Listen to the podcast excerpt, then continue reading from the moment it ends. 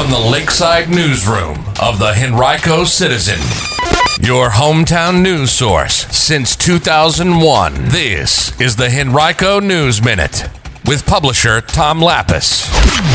Virginia finally has new redistricting maps. We'll tell you what they mean for Henrico County coming up in today's Henrico News Minute. It's Wednesday, December twenty-ninth, twenty twenty-one.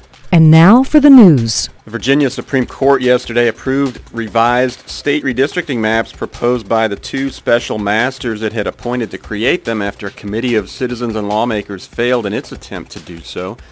The approval means that Henrico County will lose one of its six seats in the Virginia House of Delegates, but gain a seat, a third one, in the Virginia Senate. All eight of the House and Senate districts that currently include portions of Henrico will shift to other localities and be replaced by eight different ones. The Henrico changes were all part of the first maps proposed by the two special masters December eighth. The two men made a number of amendments, however, to the overall state and congressional map proposals after receiving public input about each of those three maps. Now, the new House districts that will serve Henrico generally will mirror the county's five magisterial districts, with a few exceptions.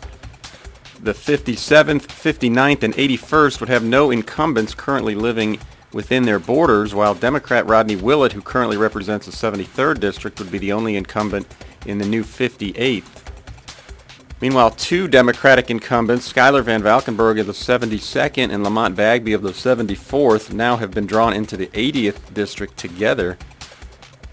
Current delegates John McGuire of the fifty-sixth, Don Adams of the sixty-eighth, and Dolores McQuinn of the seventieth will be districted out of Henrico altogether under the new map once the first elections take place in the new districts. Now, that's scheduled to happen in November twenty twenty-three, but it could occur one year earlier, next November, pending the outcome of a lawsuit currently in federal court that seeks special elections as soon as possible in the new districts.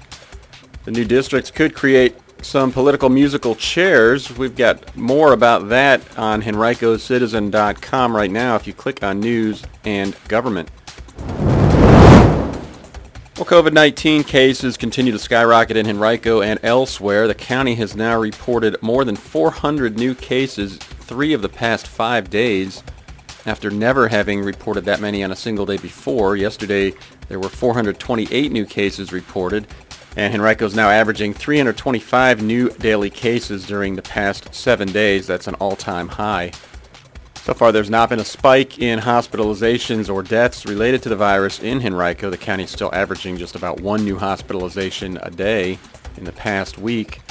Overall, in the past seven days, nearly one in five people in Henrico who've been tested for COVID nineteen have tested positive. That's almost an all-time high as well.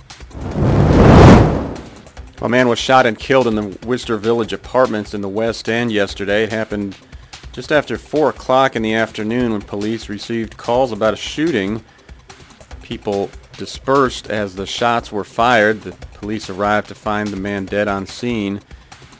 They have not yet released his identity. If you know anything about the shooting, call Detective Ensor at the Henrico Police Department at eight oh four, nine two eight, oh two seven nine or Metro Richmond Crime Stoppers at seven eight zero, one thousand.